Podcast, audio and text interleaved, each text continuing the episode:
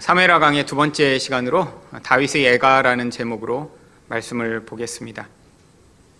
오늘 함께 읽은 이 다윗의 애가는 다윗이 죽임을 당한 사울과 요나단을 기억하며 쓴 애가입니다. 11절에 그래서 이 애가를 슬픈 노래라고 부르고 있죠. 다윗이 이 슬픈 노래로 사울과 그의 아들 요나단을 조상하고 고대에는 이렇게 한 사람의 죽음을 노래로 만들어 다른 사람들이 기억하도록 하고 또한 자신의 슬픔 또한 이렇게 노래 가운데 승화하여 표현한 일들이 자주 있었습니다. 또한 이 노래를 단순히 애가라고 부르지 않고 또 활의 노래라고도 부릅니다. 18절 하반절을 보시면 곧 활 노래라 야살의 책에 기록되었을 때 이 애가의 내용을 보시면 이 사울과 요나단이 전쟁 중에 죽임을 당하며 그들이 얼마나 용맹한 자였는지 그들의 활과 칼에 대해 노래를 하고 있는데 거기서 이 제목을 따와서 이 애가를 활 노래라고 부르고 있는 것입니다. 이 노래가 기록된 야살의 책은 지금은 전해지지 않는 책인데 아마 고대에 이런 영웅담이나 이스라엘 역사의 아주 중요한 사건들을 기록한 책으로 여겨지고 있습니다. 그런데 다윗은 왜 이런 애가를 기록한 것일까요? 단순히 자신의 슬픔을 표현하고 또 사람들에게 이렇게 사울과 요나단이 죽었음을 기억하려고 이렇게 애가를 지은 것일까요? 그런데 성경은 이 단순히 이렇게 애가를 지어 표현했다라고 하지 않고 심지어는 이 애가를 명령하여 모든 이스라엘 족속들에게 가르치라라고까지 이야기를 합니다. 18절 상반절입니다. 명령하여 그것을 유다 족속에게 가르치라 하였으니 아니 이렇게 한 나라의 왕이 죽어서 그 죽음의 대한 슬픔의 표현을 이렇게 애가로 지어 나라 백성들이 꼭 배워야 될 그런 내용인가요? 사실 이 애가가 왜 성경에 기록되어 있는지 사실 많은 사람들이 궁금해하지만 이 내용에 대해 잘 알지 못하니까 엉뚱한 결론에 이르는 경우가 참 많이 있습니다. 저도 설교를 준비하면서 어느 유명한 이 주석가의 주석을 보니까 이 애가가 기록된 목적이 이렇게 전쟁에서 죽은 군인들이었던 사울과 요나단에 대한 이 추모의 노래이기 때문에 이 성도들도 나라를 위해 싸우다 돌아가신 분들을 위해 이렇게 함께 기억하며 그들을 추모해야 된다라고 그렇게 해석한 주석도 있더군요.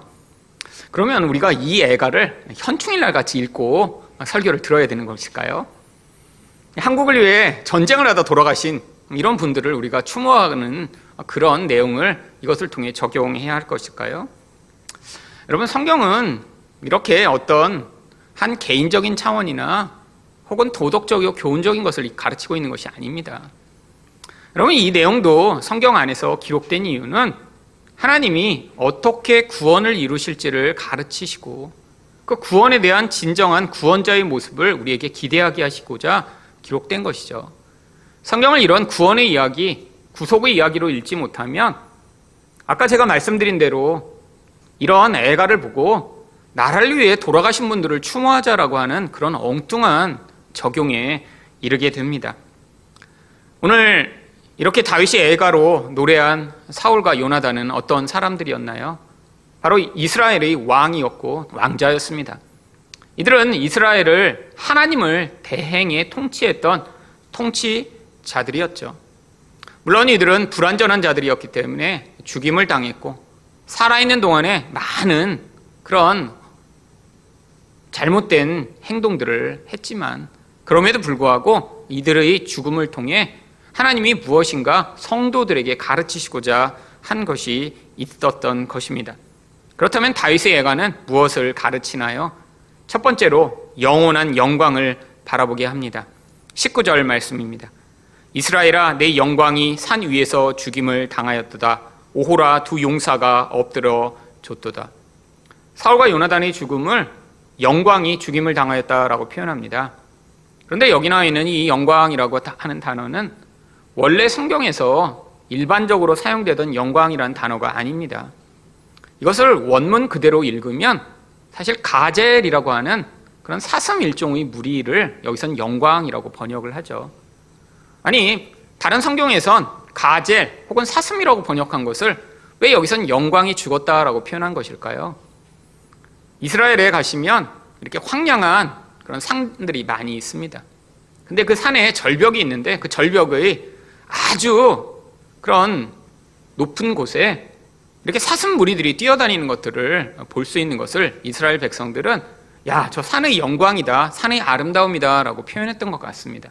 그래서 비유적으로 이렇게 산에 이런 황량한 산인데 그 절벽에 매달려 있는 사슴들을 보며 야, 아름답다라고 표현한 것처럼 이 이스라엘의 그 아름다움이며 영광의 상징인 왕의 죽음이 산에 사슴이 사라진 것처럼 그렇게 수치스럽고 황량한 상황이다라는 것을 이렇게 비유적으로 표현한 것이죠.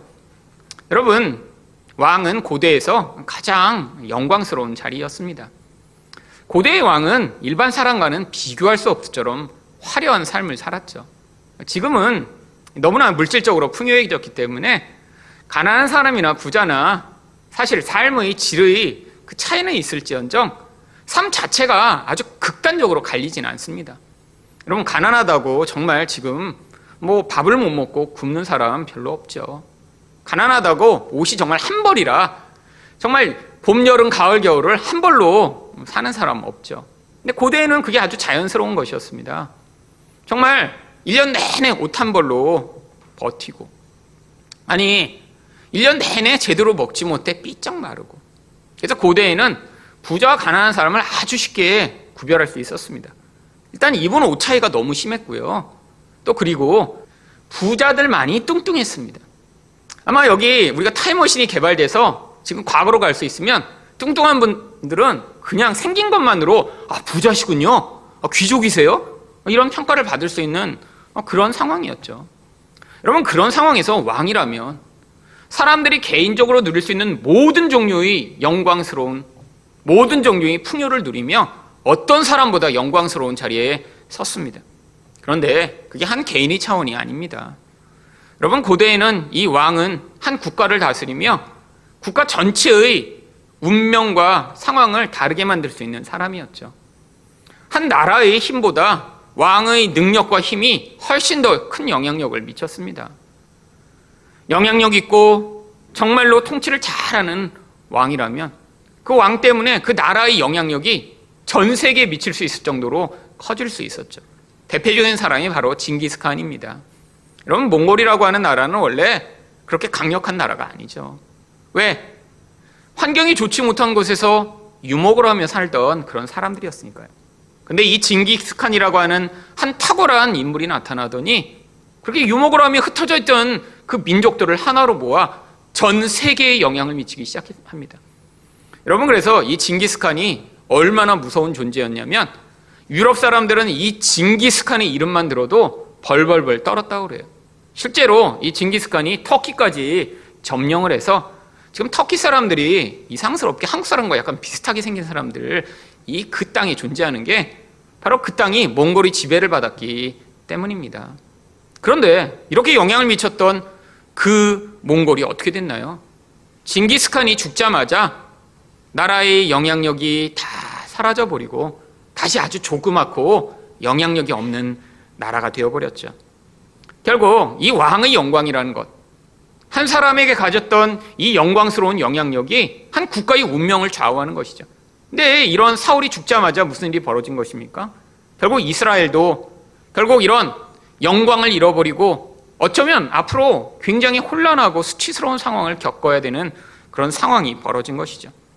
그런데 여러분, 이렇게 인간이 한 나라를 부여하게 하고 아니, 한 사람의 탁월한 사람이 어떤 사람들에게 영향을 미쳐 그를 따르는 사람들에게 이런 영광스러움을 맛보게 일시적으로 할 수는 있지만 항상 어떤 일이 벌어지나요?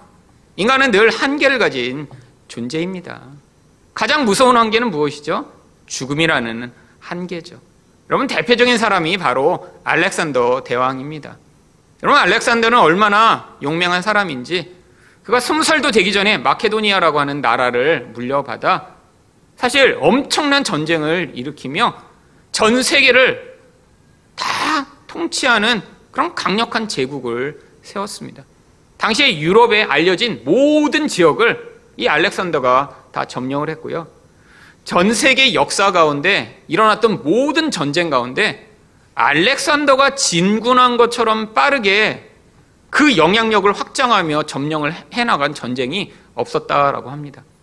그래서 알렉산더가 서른 살이 되었을 때 당시 유럽에 알려진 모든 지역을 다 점령을 했는데 그때 이 알렉산더에게 욕심이 생긴 거예요. 어떤 욕심이요? 알려지지 않은 나라도 점령하고 싶은 욕심이요. 그 욕심으로 말미암아 서른 살에 알렉산더가 인도로 진군을 시작했습니다. 그런데 진군하다가 바로 그때 죽죠. 왜 죽은 줄 아세요? 알려지지 않았던 말라리아 모기에 물려서 열병을 앓다가 죽어버리고 맙니다. 알려지지 않은 세계로 진군하여 알려지지 않은 세계에서도 왕이 되려고 했는데 알렉산더가 죽자마자 어떻게 되었나요? 이 마케도니아라는 왕국은 네 나라로 분열됐고요. 얼마 지나지 않아 역사에서 사라져 버리고 말았죠.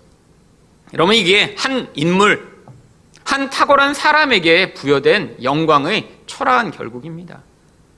세상을 통치할 것처럼 호령했지만 서른 살에 모기에게 물려 죽고 그 영광이 끝나 버리다니요. 여러분 우리는 그런 영광스러움을 우리가 개인이 왕이 돼서 우리가 탁월한 사람이 돼서 누리기가 쉽지 않죠. 그래서 우리들은 대부분 어떻게 하나요? 어떤 좀 탁월하고 어떤 멋져 보이는 사람을 내가 친하게 지내서 그 사람이 누리고 있는 그런 영광스러움과 그런 능력을 같이 떡고물처럼 받아 먹기를 원합니다. 여러분, 근데 이런 심성이 뭐 세상에서 어느 좋은 회사에 다니고, 아니, 좋은 학교에 다니고, 유명한 사람을 아는 것으로만 표출되는 줄 아세요? 여러분, 세상에서는 아주 노골적입니다. 어떤 유명한 사람을 알면 감추지 못해요. 그 사람과 같이 찍은 사진을 자기 카톡 푸사에 올려놓고요. 그래서 사람들이, 어머, 그 사람 어떻게 아세요? 아, 내가 잘 알지. 잘 아는데 두 번 만나봤어요. 뭐 그런 걸로 이제 자기를 드러내는 거죠. 근데 그런 게 통해요. 대통령과 사진 찍고 나서 그걸로 사기 쳐먹는 사람이 매년 매년 나타납니다. 여러분, 이게 세상의 모습이죠. 유명한 사람 내가 안다. 여러분, 그런데 이게 심지어는 성도들 마음 가운데도 있습니다. 어떻게요? 유명한 목사님을 잘 알아서. 아니, 유명한 목사님을 개인적으로 모르는데, 유명한 교회에 다녀서 그것으로, 아, 나는 이렇게 괜찮은 사람이라고 그 유명한 교회의 영광을 같이 누리고자 하는 그 아주 옹졸한 세상적 욕구로요. 여러분, 이게 인간에 대한 기대입니다. 여러분은 그렇지 않으신가요? 여러분, 솔직히 이 마음, 이 마음이 우리 안에 있어서 뭔가 내 주변에 영광스럽고 힘도 세고 뭔가 나의 미래를 책임져 줄 것 같은 그런 사람을 기대하는 마음이 우리 안에 점점 커지기 마련이죠. 여러분 그런데 정말 그렇게 유명하고 정말로 내 인생을 책임질 수 있는 그런 멋진 사람을 만나고 아는 게 쉽지 않잖아요. 여러분 사업을 하면 다 이재용과 친구하고 싶죠. 그렇잖아요. 그래서 전화 와서 어 재용아 너 100억이 필요한데 어 이렇게 하고 싶은 마음 있잖아요. 이재용 지나가다도 한 번도 못 보셨죠? 저도 텔레비전에서만 봤습니다. 그게 인생이에요. 그러니까 그 기대가 어떻게 바뀌는 줄 아세요? 주변에 가장 가까운 사람이라도.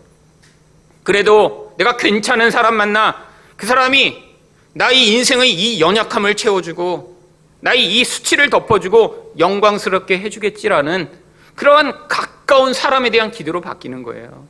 그래서 여러분이 여러분이 배우자를 그렇게 나의 연약함을 채워주고 나를 더 멋지고 영광스럽게 만들어줄 대상으로 기대했던 것입니다. 여러분, 그런데 그 기대가 어떻게 되나요? 정말 여러분이 어떤 괜찮은 사람, 아니, 결혼하기 전까지 괜찮은 사람이라고 여러분 나름대로 모든 소스를 다 동원해 찾고 고민한 뒤에 결정했더니 그 사람이 그렇게 영광스러운가요? 끊임없이 멋진 존재던가요? 하나의 흠도 없으며 여러분을 완벽한 사랑으로 덮어주고 그 존재와 같이 있기만 하면 여러분의 존재가 빛이 나는 그런 영광을 얻을 수 있나요? 여러분 그게 아니라는 것 다 우리는 알게 되죠. 여러분 왜요? 이게 바로 성도의 인생입니다. 이 땅 가운데 우리가 기대하던 그런 인간적 영광, 어떤 멋진 사람을 통해 얻게 되는 영광이라는 건 존재하지 않기 때문이죠. 왜요? 모든 인간은 한계를 가지고 있기 때문입니다. 죽음만이 아니에요. 여러분 인간 자체가 가진 그 무서운 한계들 인간이 가장 깊은 한계가 무엇인가요? 죄가 만들어낸 이기심이죠. 겉으로는 아무리 멋쩍게 보이는 존재도 가까이 다가가면 다 자기 이기심으로 말미암는 결정을 하게 되어 있습니다. 그게 바로 우리가 함께 어떤 사람을 통해 영광을 얻고자 할 때 그게 영광이 아니라 오히려 수치가 되고 고통이 되는 경우가 얼마나 많이 있나요? 여러분 이스라엘도 바로 그걸 경험한 거예요. 결국 왕으로 말미암아 이스라엘 백성들이 어떤 영광의 자리를 잠깐 맛봤는데 근데 왕이 죽고 이제는 두려움에 떨게 되는 상황이 된 거죠. 이게 이스라엘 민족만이 아니라 적들에게 있어서는 아주 기회인 것입니다. 왕이 사라진 나라라니요. 아무도 그들을 지켜줄 수 있는 그런 결집된 힘이 없다니요. 그래서 20절에서 다윗이 뭐라고 노래합니까? 이 일을 가대에도 알리지 말며 아스글론 거리에도 전파하지 말지어다. 블레셋 사람들의 딸들이 즐거워할까? 할례 받지 못한 자의 딸들이 개가를 부를까? 염려로다. 여러분 지금 이스라엘은 아주 긴급한 상황에 처했습니다. 아직 나라가 완전히 망한 건 아니에요.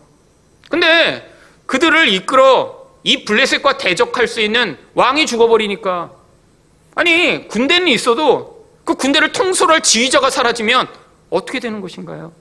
그러니까 지금 원수들에게 이 사실을 알리지 말라라고 이야기를 하죠. 이 결과가 얼마나 슬픈 것인지 21절 상반절에선 그것을 이렇게 이야기합니다. 길보아 산들아 너희 위에 이슬과 비가 내리지 아니하며 재물 낼 밭도 없을지어다. 여러분 길보아 산은 이스라엘 북쪽에 있습니다. 원래 이스라엘 산들이 이렇게 메마르고 황량한 산들이 많지만 이 길보아 산은 그래도 북쪽에 있기 때문에 풀도 많이 자라고 또 아니 밭에는 곡식도 풍성한 그런 곳이죠. 그런데 이 영웅들이 죽음으로 말미암아 이스라엘이 처한 상황이 비도 내리지 않고 이슬도 내리지 않아 황량하게 된 상황과 같다라고 노래한 거예요. 이게 이스라엘의 실체라는 것입니다. 왜요? 21절 하반절에 보시면 거기서 두 용사의 방패가 버림바 되민이라 곧 사울의 방패가 기름 부음을 받지 아니함 같이 되미로다. 여러분 전쟁을 하며 그들을 보호해 줄 방패가 땅에 버려지고 녹이 슬게 되는 이러한 이스라엘의 상황이요. 여러분 이게 바로 한 인간에게 어떤 의존을 두었을 때 벌어지는 우리 인생의 반복해서 경험하는 모습입니다. 남편을 기대하고 아내를 기대하고 자식을 기대하고 부모를 기대하고 아니 사장님을 기대하고 아니 교수님을 기대했을 때 나타나는 결과예요. 여러분 그런 경우 있지 않으세요? 누구한테 엄청나게 잘했어요. 왜 보상을 기대하고 근데 나중에 다 안 돼요. 그러면 얼마나 억울하세요? 그러면 이게 인간의 마음이죠. 사람을 믿는 마음. 여러분 그래서 하나님이 우리한테는 자꾸 이런 실패를 경험하게 하시는 거예요. 누구 믿으라고요?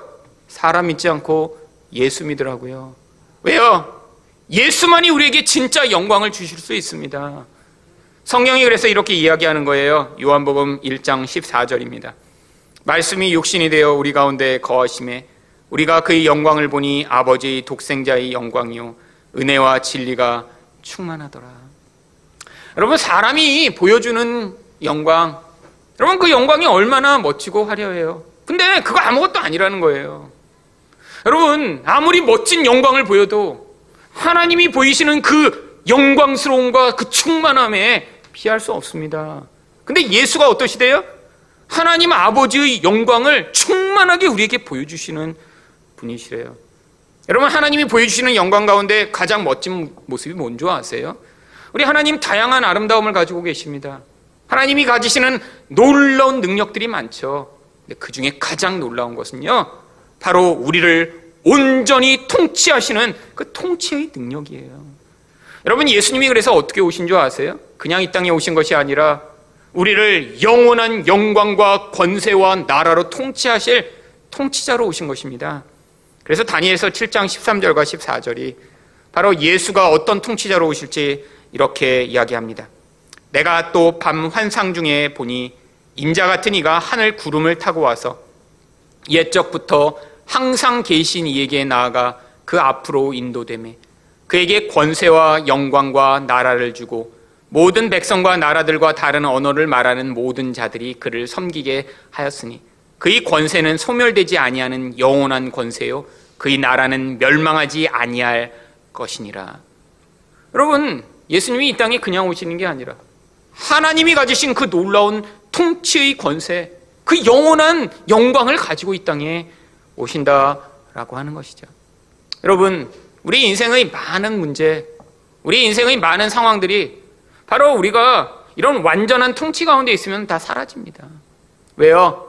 우리는 결정할 때 사실은 늘 불안해하잖아요. 근데 어떤 완벽한 분이 아, 그 결정이 맞다 아니면 이렇게 해라라고 이야기한다면 아, 그거 얼마나 좋겠어요. 사실은 늘 불안하지 않으세요? 어떤 결정을 할 때마다 겁나지 않으세요? 내가 선택하는 이 결정이 맞나? 아니면 내가 이렇게 하는 게 좋은 결과가 나타날까? 근데 어떤 완벽한 분이 우리를 다스리시며 그 모든 것에 대한 답을 가지고 인생을 인도하신다면 얼마나 좋겠어요? 하나님이 그렇게 하신다는 거예요. 어떻게 해요? 예수 그리스도를 통해서. 그래서 예수님을 만났던 예수님의 제자들이 예수님을 향해 뭐라고 찬양했나요? 누가복음 19장 38절입니다. 이르되 찬송하리로다 주의 이름으로 오시는 왕이요 하늘에는 평화요 가장 높은 곳에는 영광이로다 하니. 여러분 바로 이 예수가 우리에게 이런 진짜 영광, 하나님 나라의 영광을 맛보게 하시며 이 영광을 누리는 자들은 그 영광을 영원히 빼앗지지 않을 것을 약속하고 계신 것입니다. 여러분, 사람이 여러분한테 줄 수 있는 영광은 제한적이에요. 사람이 여러분한테 줄 수 있는 영광을 의존하는 자는 결국 사람 때문에 낙심하고 실족하게 되어 있습니다. 여러분, 예수의 통치 눈에 보이지 않을 때 그 통치를 믿게 해달라고 그래서 기도하셔야 돼요.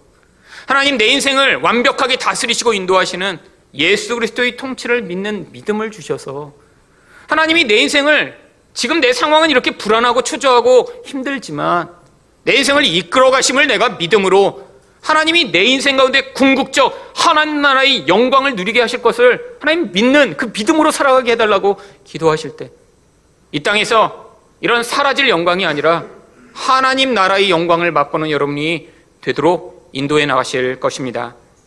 두 번째로 다윗의 애가는 무엇을 가르치나요? 영적 풍요를 기대하게 합니다. 22절 말씀입니다. 죽은 자의 피에서 용사의 기름에서 요나단이 활이 뒤로 물러가지 아니하였으며 사울의 칼이 헛되이 돌아오지 아니하였도다. 지금 다윗은 애가를 지으며 지금 사울과 요나단이 얼마나 용맹했는지를 노래합니다. 적군이 이렇게 죽어서 자기 앞에 널브러져 있는데도 계속해서 활을 쏘고 칼을 휘두르며 그 적들과 싸우는 용맹한 모습이요. 그뿐 아니라 23절 상반절에선 그들이 얼마나 사랑스럽고 아름다운 자였는지 이야기를 합니다. 사울과 요나단이 생전에 사랑스럽고 아름다운 자이러니 죽을 때에도 서로 떠나지 아니하였도다. 여러분 근데 그들이 정말 이렇게 영광스럽고 아름다운 자였나요? 물론 요나단은 성경이 아주 멋진 자로 묘사합니다. 근데 그 멋진 모습을 묘사할 때마다 거기서도 앞으로 나타날 구원자 예수 그리스도의 모습을 요나단을 통해 보여주고자 이렇게 요나단이 멋진 모습을 묘사한 것이죠. 근데 사울은요, 그럼 사울이 늘 나쁜 놈이었나요? 아니에요. 여러분, 이 사울을 통해 이 인간의 옛사람이 가지는 죄성을 집약해서 보여주고자 성경은 그의 어떤 이런 죄악이 만들어내는 그 죄에 사로잡힌 모습을 집중적으로 묘사하기 위해 묘사했던 것입니다. 아마 사울이 통치하던 40년 인생 동안 아마 세상적으로는 굉장히 강력하고 멋진 모습으로 살았는지도 몰라요. 근데 그동안에 무슨 일을 성경이 가장 많이 묘사하죠? 다윗을 죽이려고 쫓아다니는 일이요. 하나님이 명령에 불순종한 일이요. 자기 눈에 보이는 대로 선택했던 일이요. 자기 죄악과 질투와 욕심에 사로잡혔던 모습이요. 성경은 이 사울을 통해 이 죄된 인간의 본성을 가르치고자 성경이 묘사했던 것이죠. 여러분 이 사울과 요나단이 이렇게 멋지게 묘사된 것은 사실 이런 애가에서 아주 일반적인 표현입니다. 여러분 여러분도 어떤 분 돌아가셔서 조문 가면 사실 거기서 좋은 얘기 하잖아요. 그런데 이렇게 이들을 묘사했던 아주 중요한 이유가 있습니다. 23절 하반절입니다. 그대는 독수리보다 빠르고 사자보다 강하였도다. 여러분, 이 독수리와 사자는 사실 어떤 상징적 존재들이죠. 하늘에서 가장 용맹하고 가장 힘센 존재 독수리. 땅에서 가장 용맹하고 가장 힘센 존재 사자. 이들은 그래서 늘 왕을 상징적으로 보여주는 존재입니다. 근데 또한 이 독수리와 사자가 예수 그리스도의 왕권을 보여주는 상징으로 성경에서 자주 등장하죠. 이렇게 용맹한 자들이 통치하였을 때 반드시 그 결과 혜택이 주어지게 되어 있습니다. 그 혜택이 바로 24절입니다. 이스라엘 딸들아 사울을 슬퍼하여 울지어다. 그가 붉은 옷으로 너희에게 화려하게 입혔고 금 놀이개를 너희 옷에 채웠도다. 사울이 직접 붉은 옷을 주거나 금 놀이개를 준 것은 아닐 것입니다. 붉은 옷은 아주 귀한 옷감이에요. 사람들이 어, 이렇게 사울 때문에 직접 혜택을 받은 것은 아니지만 이 사울이 통치하면서 이스라엘의 전반적인 생활 수준이 달라졌을 것입니다. 여러분 이스라엘 백성들이 어떻게 살았는지 왕이 없을 때는 바로 사사기에 그 모습이 나오죠. 농사를 지으면 어떻게 됐어요? 옆에서 들어와서 다 뺏어가 버렸어요. 그러니까 기도원 같은 경우에는 자기가 지은 농사 그 곡식을 먹으려고 포도주 틀에 들어가서 그 안에서 타작을 하는 그런 비참한 모습으로 살았죠. 여러분 자기 노력의 결과를 하나도 얻을 수 없는 그런 상황이요. 그러니까 어떤 풍요가 있겠어요. 근데 왕이 세워지면서 나라가 달라졌습니다. 여러분 사울이 성경이 나쁜 념처럼 묘사하는 것처럼 항상 나쁜 짓만 한 것이 아니라 아마 이스라엘 백성들은 사울을 보며 그 혜택을 많이 누렸던 것으로 유추할 수 있습니다. 대표적인 것이 사무엘상 14장 47절과 48절입니다. 사울이 이스라엘 왕위에 오른 후에 사방에 있는 모든 대적 곧 모압과 암몬 자손과 에돔과 소바의 왕들과 블레셋 사람들을 쳤는데 향하는 곳마다 이겼고 용감하게 아말렉 사람들을 치고 이스라엘을 그 약탈하는 자들의 손에서 건졌더라. 여러분 이들이 때마다 이스라엘을 공격해서 그들이 정말 먹고 살 수도 없게 만들었는데 사울이 왕이 되고 나니까 전쟁을 계속해서 이들로부터 이스라엘 백성들을 보호했던 거예요. 그 풍요를 누렸던 거죠. 여러분 그런데 이제 그 풍요가 다시 빼앗길 위기에 처한 것입니다. 왕이 사라져서 이제 적들이 마음껏 이스라엘을 유린할 수 있는 상황이 된 거죠. 여러분 이게 어떤 한 사람 아니 환경에 좌우되는 그런 풍요의 모습입니다. 이스라엘 백성들이 지금 잠깐 과거와는 다른 풍요를 누리고 있지만 끊임없이 이 풍요가 무엇에 의존되어 있는 거예요? 어떤 사람에게 의존되어 있죠. 아니 어떤 환경에 의존되어 있죠. 주변에 이렇게 쪼무레기 같은 나라가 아니라 앞으로는 어떤 상황이 벌어질까요?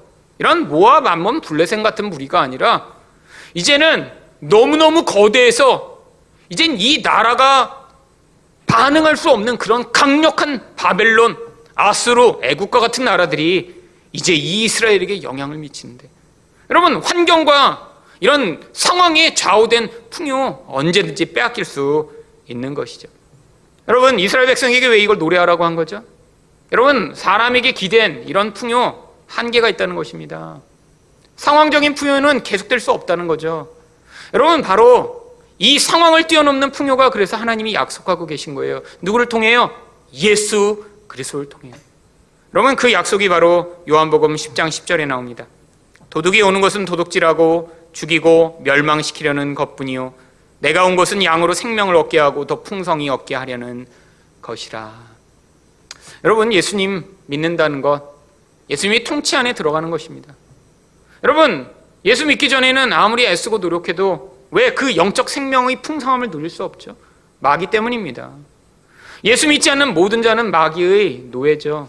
마귀가 세상 사람들을 영적으로 지배하여 아니 세상에선 풍요한 것 같고 세상에선 잘 사는 것 같은데 그의 영혼이 사로잡혀 고통하고 죽이고 그 안에서의 분열과 갈등으로 말미암아 그 고통에서 벗어날 수 없게 만드는 그 마귀적 영향력이 예수님이 우리를 통치하시면 이 마귀의 영향력부터 우리를 꺼내셔서 예수의 생명이 누리게 하는 그 풍요를 맛보게 하신다는 것입니다. 여러분 근데 이런 영적 생명의 풍성함이 가져오는 가장 중요한 능력이 무엇이냐면 환경을 초월하는 것입니다. 여러분 그 대표적인 예가 바로 사도 바울입니다. 사도 바울이 빌립보서를 썼을 때 그는 로마 감옥에 갇혀 있었습니다. 근데 그 감옥에서 그가 뭐라고 이야기를 하나요? 빌립보서 4장 11절과 12절입니다. 내가 궁핍함으로 말하는 것이 아니니라 어떠한 형편에든지 나는 자족하기를 배웠노니 나는 비천에 처할 줄도 알고 풍부에 처할 줄도 알아 모든 일 곧 배부름과 배고픔과 풍부와 궁핍에도 처할 줄 아는 일체의 비결을 배웠노라. 그러면 이건 무슨 수학 공식 배우듯이 아, 뭐를 알게 됐더니 모든 상황을 초월해 내가 가난하든 부할 때든 다 적용할 수 있는 그런 공식을 가진 게 아닙니다.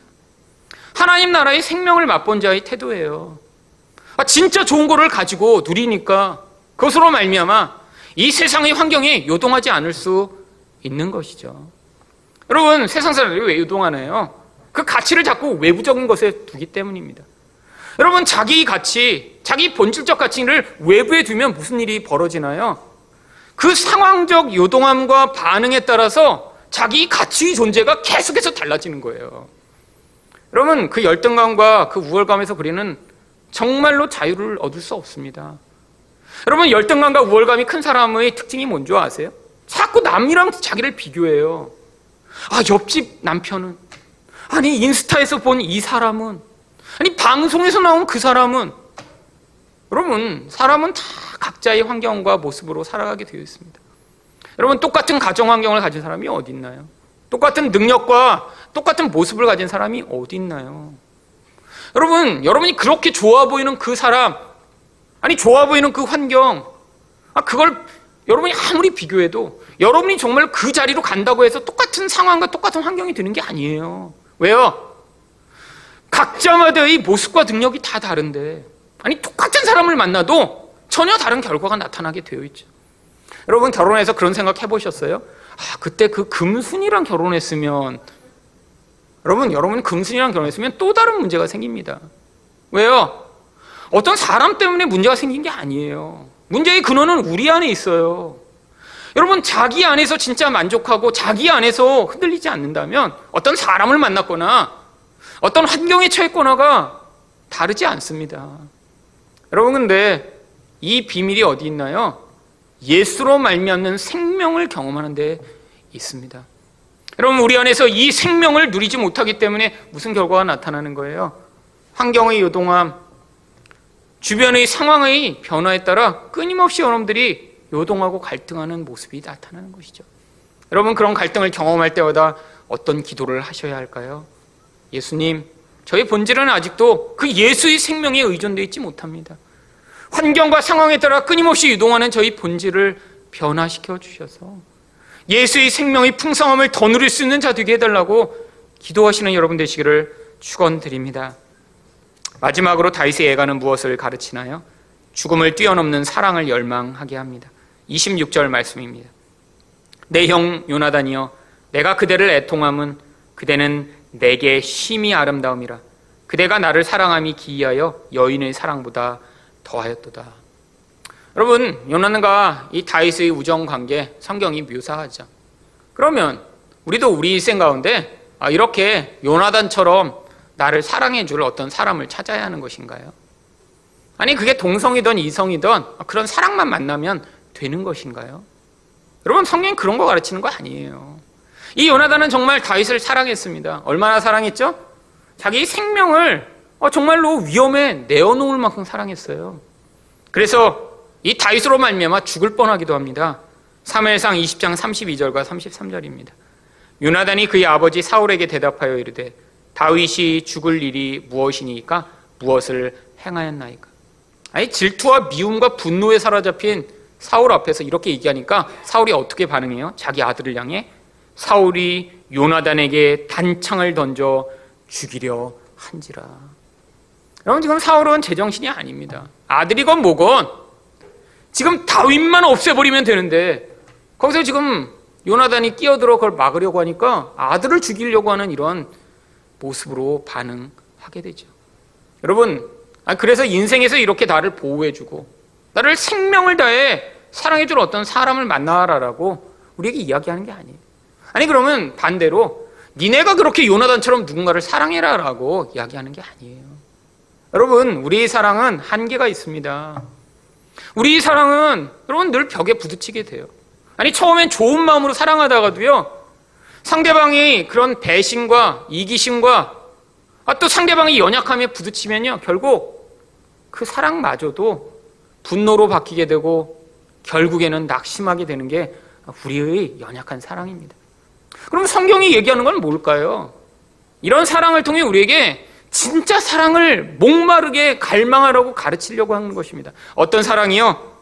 바로 진짜 우리를 위해 생명을 바친 분의 사랑이요. 그래서 요한복음 15장 13절에 예수님이 이렇게 말씀하십니다. 사람이 친구를 위하여 자기 목숨을 버리면 이보다 더 큰 사랑이 없나니. 여러분, 진짜 사랑이 여기 있다는 거예요. 친구를 위해 생명을 바치는 사랑이요. 여러분, 그런데 단순히 친구를 위해 바치는 사, 생명이 아니라 죄인을 위해 생명을 바친 사랑으로 예수님은 자기 사랑을 증명하셨습니다. 로마서 그래서 5장 7절과 8절은 이렇게 이야기합니다. 의인을 위하여 죽는 자가 쉽지 않고 선인을 위하여 용감히 죽는 자가 혹 있거니와 우리가 아직 죄인 되었을 때 그리스도께서 우리를 위하여 죽으심으로 하나님께서 우리에 대한 자기 사랑을 확증하셨느니라. 여러분, 우리는 어떤 사람을 통해 나도 그 사람이 누리는 영광에 동참하기를 원합니다. 근데 어떤 사람은 아, 그런 사람을 통해 나도 아, 무엇인가 그렇게 영광스러운 자리, 성공하는 자리에 얻고자 하는 열망이 약할 수도 있어요. 아, 난 뭐 유명한 사람 별로 알고 싶지 않아요. 난 그냥 내 삶에서 그냥 이렇게 소소하게 살고 싶어요. 이런 사람도 있어요. 어떤 사람은 자기 삶의 환경이 아, 풍요하고 멋지기를 그렇게 아주 간절히 원하지 않는 사람도 있습니다. 그냥 나는 그냥 먹고 사는 것만 돼도 괜찮아요. 뭐, 아니, 뭐 좋은 거 먹는다고 뭐 그렇게 좋겠어요. 이런 사람도 있어요. 정말. 뭐 옷에 대한 열망도 별로 없는 사람이 있어요. 그냥 물질적 열망이 별로 없어요. 여러분, 근데 그렇다고 하더라도 모든 사람들에게 공통적으로 간절히 열망하는 게 있습니다. 뭔지 아세요? 진짜 사랑에 대한 열망이에요. 여러분, 영혼이 삐뚤어지고 깨지고 상처 입는 가장 중요한 동기가 뭔지 아세요? 바로 이 원하던 열망이 채워지지 않는데 이 사랑에 대한 열망이 채워지지 않을 때예요.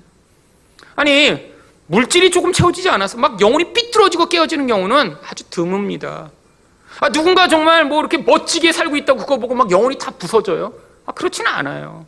아니, 유명한 사람 내가 알고 싶었는데 그 사람 몰라서 나도 그렇게 유명해지지 못했다고 막 영혼이 다 파괴되는 경우?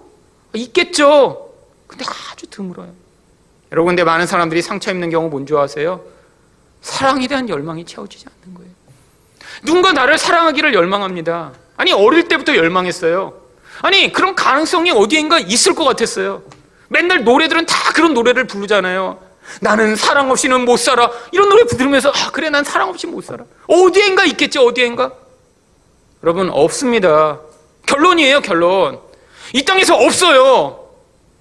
그럼 왜 결혼해야죠? 사랑을 열망해서 결혼하면 불행해지는 거예요. 진짜 사랑을 만난 사람이 결혼해서 그 사랑을 나누며 풍성하게 위해 결혼하는 거예요. 왜 자녀 낳죠? 나중에 애 잘 키워서 그 보상을 받아내려고요? 아니요. 그 진짜 사랑 흘려보낼 수 있는 것. 그리고 내 인간적 사랑은 할 수 없는 한계에 있음을 경험하도록요. 애 키워보기 전엔 모두 다 생각합니다. 아유, 애 키우는 거 뭐 이렇게 힘들겠어? 힘들어요, 힘들어요. 진짜 힘듭니다. 근데 애 안 키워보면 몰라요. 자기 잘 키울 줄 알아요. 잘 키울 줄 알아요. 여러분, 우리는 불가능한 존재예요. 애 하나든 애 셋이든 애 다섯이든 여러분 정말 잘 사랑할 수 있나요? 사랑 못합니다. 서로 상처받아요. 아니, 기껏 없는 사랑 끄집어내서 조금 줬더니 그 사랑이 제대로 반응 안 해요. 그러니까 상처받아요. 그러니까 결국 조금 참다가 때리고 화내고. 여러분, 아니 그리고 어릴 때부터 기대했던 사랑 충만히 받는 사람이 다 어디 있어요? 완벽한 사랑으로 그렇게 채워주는 엄마 아빠가 어디 있나요? 없습니다. 그걸 기대하는 것 자체가 잘못된 거예요. 근데 그러고 나서 사람에게 상처 있고 그래 인간이란 다 죄인이야. 다 나쁜 놈들이야. 이렇게 살라는 게 아니에요. 여러분 인간으로서는 불가능한데 하나님이 우리에게 진짜 사랑을 주셨잖아요. 그 예수의 사랑 맛보며 그걸 기대하며 더 풍성하게 이 땅 가운데 그 사랑으로 채움받는 게 우리가 이 땅을 살아가야 할 목적인 것입니다. 사람에게는 배신당할 수 있어요. 사람에게는 그 사랑이 채워지지 않아 실망할 수 있지만 그때마다 눈을 예수에게 돌려 하나님 제가 사람 때문에 이렇게 상처받았어요. 사람 때문에 이렇게 실망했어요. 하지만 나를 버리지 아니하시는 예수의 사랑 맛보게 해주세요. 라고 그 예수 앞에 나아가는 여러분 되시기를 축원드립니다.